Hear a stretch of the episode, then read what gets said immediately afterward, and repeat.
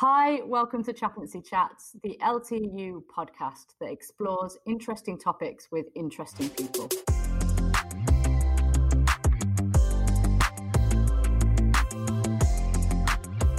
I'm your host, Hannah Hayward, the coordinating lay chaplain here at Leeds Trinity University. And every month I'll be joined by a different person or persons to discuss a topic relevant to anybody seeking honest answers to human questions. We've chosen our first few topics from the most common discussions we've had over the years in our work as chaplains with students and with staff.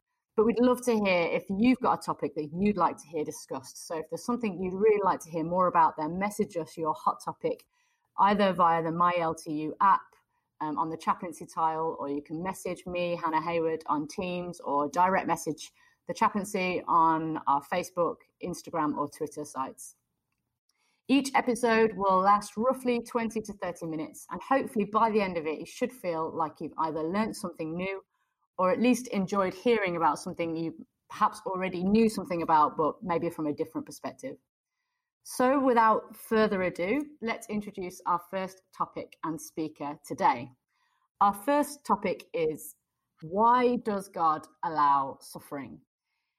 We just wanted to dive straight in there with the deep, uh, difficult questions, probably the most difficult, mysterious question of life. Why do we suffer? And if there is a God, why does he allow it? So, to dig a little deeper into this topic, I've asked a great friend of mine, Father Chris Angel, who is the Catholic priest chaplain at Bradford University and parish priest at St. Joseph's Church in Bradford, to share with us some of his thoughts. Father Chris and I actually go way back, and we've spent many years just as friends trying to make sense of the challenges of life as Catholics.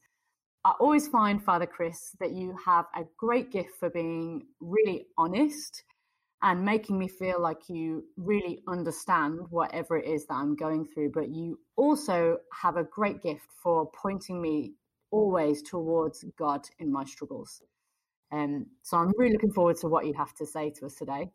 You also work with students, obviously, a lot in your role as Catholic chaplain to Bradford University, and you work as a parish priest. So you've seen your fair share of suffering up close. You've seen sick people, dying people, bereaved people, people struggling with anxiety and depression. You've seen your fair share of people, of life. So I thought you'd be a great person to talk to on our opening podcast. So, Father Chris, welcome it's great to have you with us. Thank you very much for inviting me. Good to be with you.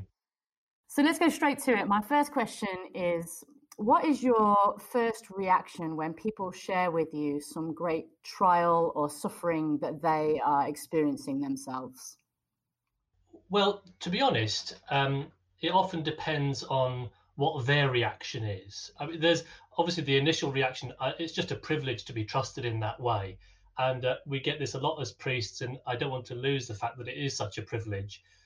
But it very much depends on how they are experiencing their suffering. It could be uh, profound sadness, it could be anxiety uh, or anger, or uh, just feeling numb.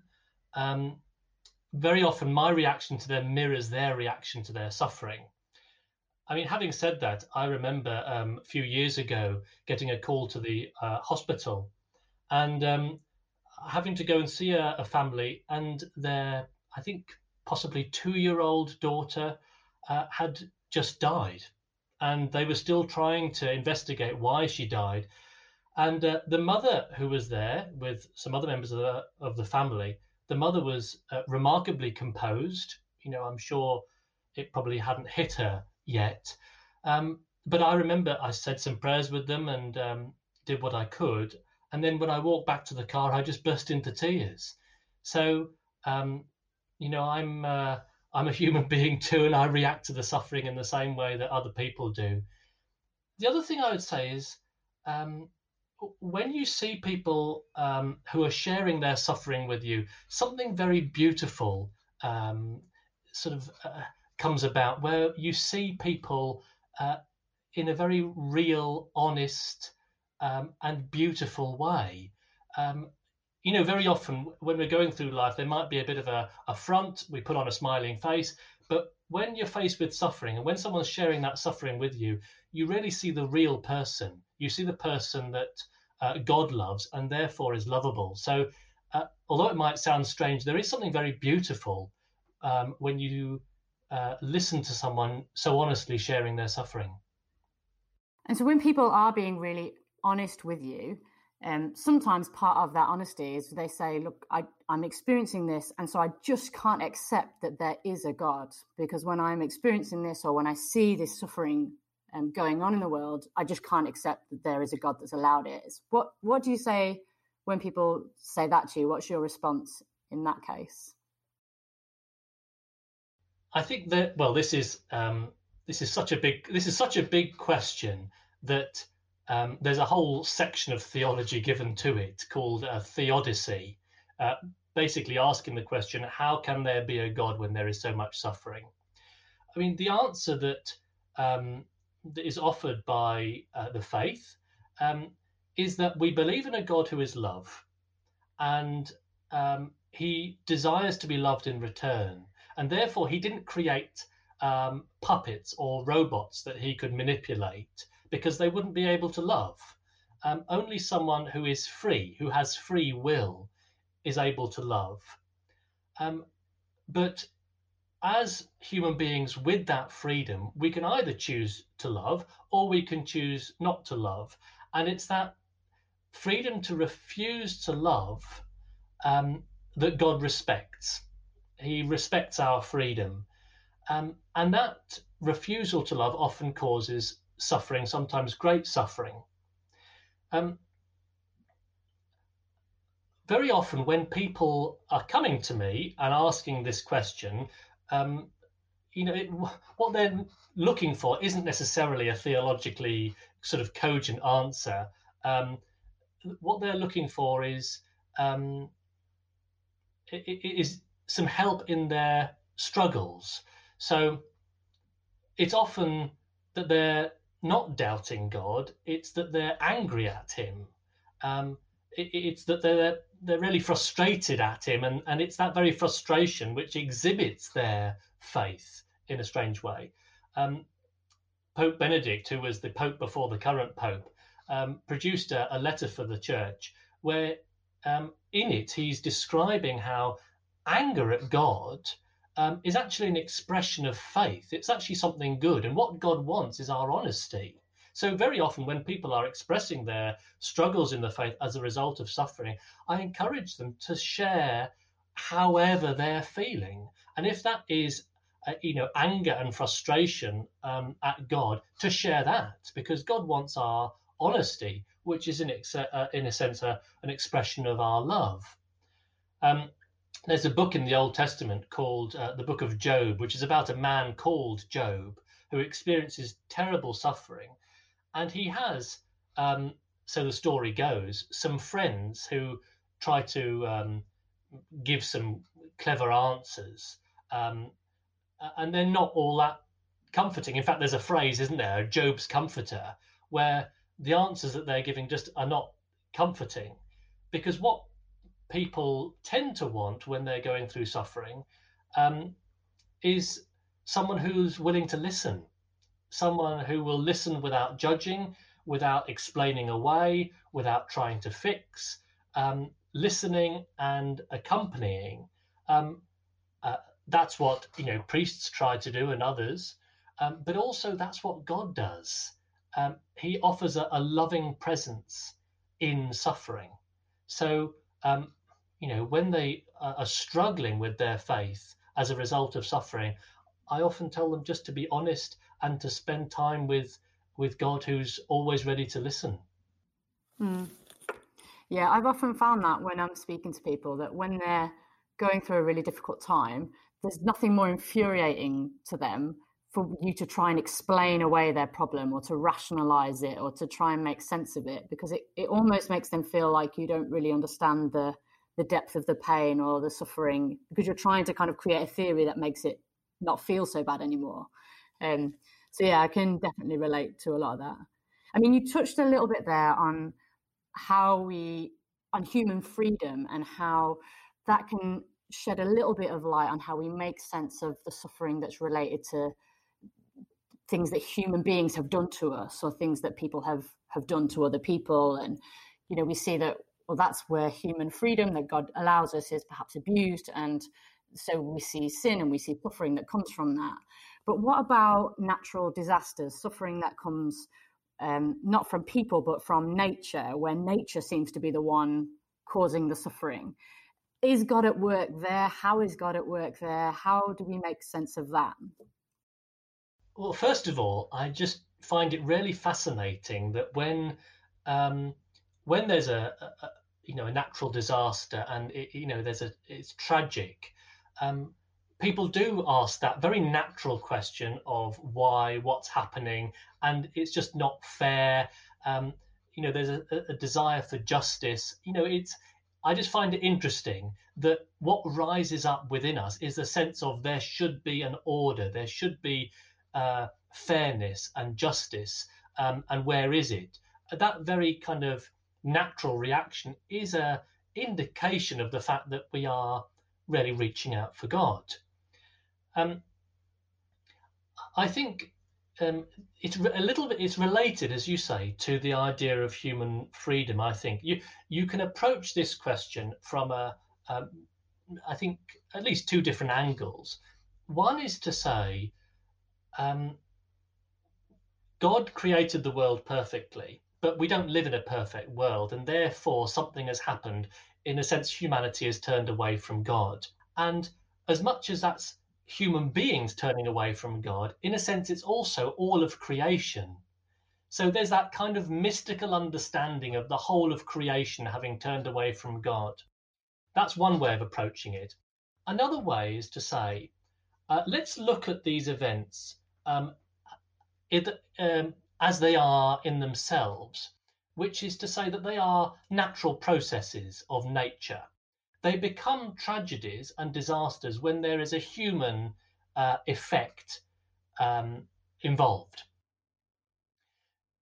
So, in the, sen- in the same sense that we talk about uh, humans having uh, free will, there, God gives nature a freedom as well. Um, God respects the unfolding of natural processes in the same way that he respects uh, our free will. Uh, if you look on insurance forms, you'll find a clause about acts of God uh, referring to natural disasters. Of course, we don't believe that God is literally creating these acts. We'd never call them that. Nevertheless, we do believe that God is at work within them for example, in the generosity of the helpers, in the hard work of the rescuers, uh, in solidarity across the world, in uh, selfless, heroic acts of love.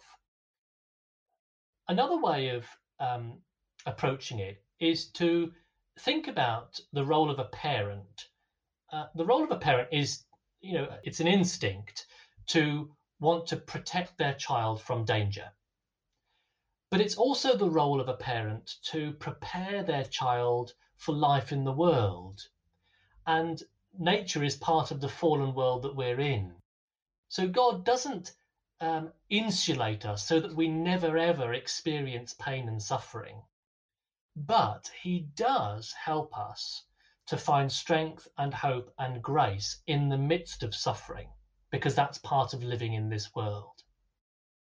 Okay, well, let's let's move away then from this theoretical because you know i do think when we think about it there are a lot of kind of rational grounds for being able to make some sense of why there might be suffering and where god might be in it theoretically for people. Um, but have have you ever personally experienced a time of, of real great suffering where you have felt your faith as a priest and just as a as a as a man was was brought into question or challenged in some way? No, sure. I've I've experienced my fair share of uh, of suffering. Um, I can remember a time when uh, my family was going through uh, real difficulties, um, and um, gosh, it was just uh, bewildering. And uh, one of the things that was so bewildering about it in my faith was that I seemed to wake up and God was no longer a loving father, but just felt like a capricious ogre. And then the the natural questions came: Why? Uh, what's going on? Um, what are you up to, God? Are you even there? Um, I thank God I had um, support around me from friends, from colleagues. Um, but when I came to pray, I remember I just had to sit there. And sometimes I felt nothing. Sometimes I was fuming. Sometimes I just cried. Um, I was kind of mentally shaking a fist at God. Um, but uh, gradually and slowly, um, healing came. And it came just from being there uh, with God. Um, it brought around uh, peace eventually. Um, you know, the scars are still there, but in a, in a sense, those scars uh, enabled me to understand other people's suffering and to, um, in my life as a priest, be able to minister perhaps more effectively as a result of what I learned through that suffering. Yeah, it reminds me of a time when um, a few years ago when I myself was going through like a time of real suffering, and I remember speaking to you about it, and you and I was like trying to make sense of it. You know, what should I do, and how you know what is God up to, and uh, you know, really kind of wrestling with my faith in the context of this challenge. And I remember you saying, you know, sometimes you've just got to kind of, you know, when you come to God in prayer and you're experiencing this kind of thing, just kind of lie there like you're on an operating table and allow God to kind of operate on you, if you like, and then bring about that healing just from you lying there and allowing God to take you as you are in the pain and in the suffering. And um, and the bits of that operation might be you know an, an angry outburst with God or like a, a time of te- you know real tears where you just allow yourself to really cry or um, whatever healing looks like. It might be nothing. You might feel nothing at all but it's all part of this process of God kind of operating on us, you know, on a kind of almost like a spiritual operating table. Sure, and that's that's a different understanding of prayer than what is common, isn't it? Where actually prayer is what God is doing within me, as opposed to what I'm doing. You know, but that I think that prayer comes to the fore when you're in suffering and you're just, like you say, lying there saying, God, I hope you're doing something inside me as a result of this. I mean, yeah, people will who are listening will no doubt be able to relate to some element of this, you know, even just on the level of, well, everybody suffers, don't they? No one's spared. It, on some level, everybody will encounter some kind of suffering in their life. Um, and I suppose people who are listening might be listening particularly because they're suffering at the moment themselves and um, or they're perhaps up close to suffering in their lives or have recently been up close to suffering in their lives that they're still feeling very keenly what would you say to them particularly um, as a sort of a takeaway from today? Well, I'll share something which um, someone said to me when I was going through suffering, and it really stayed with me. Um, they said uh, these experiences of, of suffering, we'd never call them gifts, but there will be a giftedness to it.